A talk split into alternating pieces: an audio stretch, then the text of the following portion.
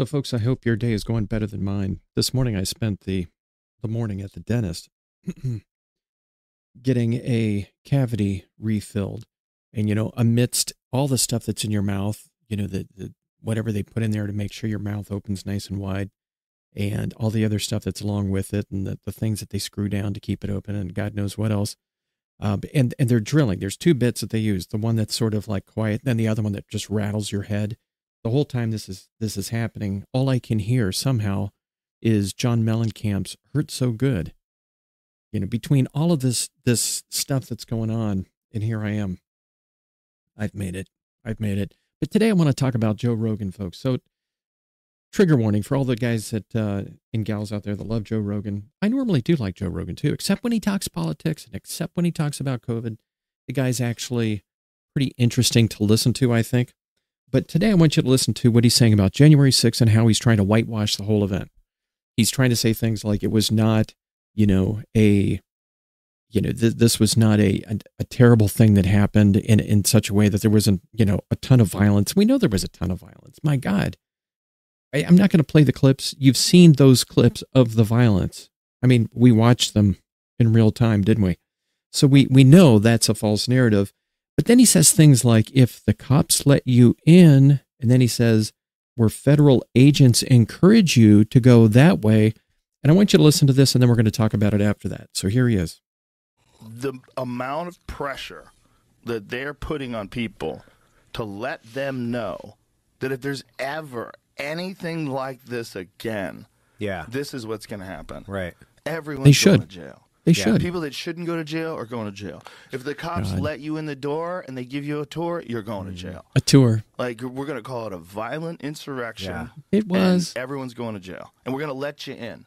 We're going to open up the barricades, and we're going to have federal agents Oh, for God's the sakes. Come on. encouraging you Right. to go into the house. Joe, And then when we're under what are you oath, smoking? we're going to say we can't answer whether or not federal agents were inciting people to go into the Capitol. Like how how how Oh, and this is good. inappropriate. This is rich. Everything about that is. It's like, so dude, it is so bad. It's so bad. Ethically Yeah. inappropriate. If this was happening from the right, if this was Yeah. Trump doing this, people would be losing He their did. He shit. did, Joe. Losing their shit. You should be losing your shit. I, I think he's trying to trigger, you know, people like me in this whole event. But folks, let's look at this. So anyway, what he's talking about here, I want to bring this to your attention. So Ted Cruz had a little inquisition, a little inquisition, you know, idiot Ted Cruz. Guess I'm on a roll with this. And he had someone from the FBI there.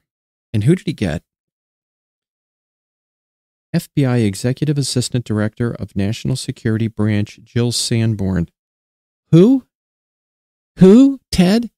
Uh, uh who? How? Let me repeat that. FBI Executive Assistant Director of National Security Branch, Jill Sanborn. I'm not discrediting her or what she does, but it sounds like she's pretty low on the totem pole, Ted.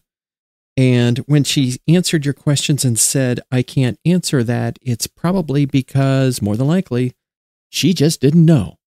I mean, does that come as a surprise? And you've even had Christopher Wray in there answering questions, and he said, no, there were no federal agents involved, if you care to listen to that. So the other part of it was so this was the, I'll call it the little inquisition that Ted Cruz was handling. This is by the Daily Mail from 11th of January 2022. And the questioning went like this. So Ted Cruz says, he then shifted his tactics, asked, asking this Jill Sanborn, who is Ray Epps? I'm aware of the individual, sir. I don't have the specific background on him. Cruz then shared images of Epps from January 5th, where his suspicious behavior, they call it, caught the attention of Trump supporters gathered in Washington, D.C., causing them to chant Fed. Okay, what is suspicious behavior? Really? I mean, th- these are people that are in love with Q, right? They, they think that RFK uh, is going to come back, you know, and, and be vice president. I mean, really? What, what's suspicious to these people? I mean, can someone define that for me? And then it says the following day, the day of the riot, Epps can be seen in another clip dressed in military style clothing and yelling to a crowd, okay, folks, spread the word. As soon as the president is done speaking, we go to the Capitol where our problems are. Pointing behind him, he adds, that's the direction, like Joe Rogan was pointing. Please spread the word. Military style clothing. What does that mean? Camouflage? My God, half the people in Wisconsin wear camouflage on any given day, even in the summer. So, you know, this this is just it's it's crazy, crazy crap here that he's talking about, folks. And it's not like he doesn't Joe Rogan does not know the facts because he does. He knows the facts. They distort them for their own personal gain. Gain. And I and I just have to ask, how is this whole thread of distorting the facts to elect someone that you want elected not if not if not fascist, it's it's a marker for fascism. I mean, how is that not fascism to distort the facts? I mean, my God, this is what Goebbels did. This is what the Nazis did to get in power, right? It's all the Jews' fault. So, how is distorting all of the facts to get someone elected not fascism? And then when you get that person elected, they become an autocrat and the lies and the fascism continues. And, folks, this is how one election can it literally kill democracy. This is how one election can do it. So when you hear things like this by someone like Joe Rogan, who's out there saying this kind of stuff, you've got to push back on it because this is the game that they play. And to me, if it, like I said, if it's not fascism, it's a marker for fascism. And we're just one election away from losing it to someone like Donald Trump, who's going to kill our democracy. Folks, I want to thank you for tuning in. We'll look for you next time. Till then.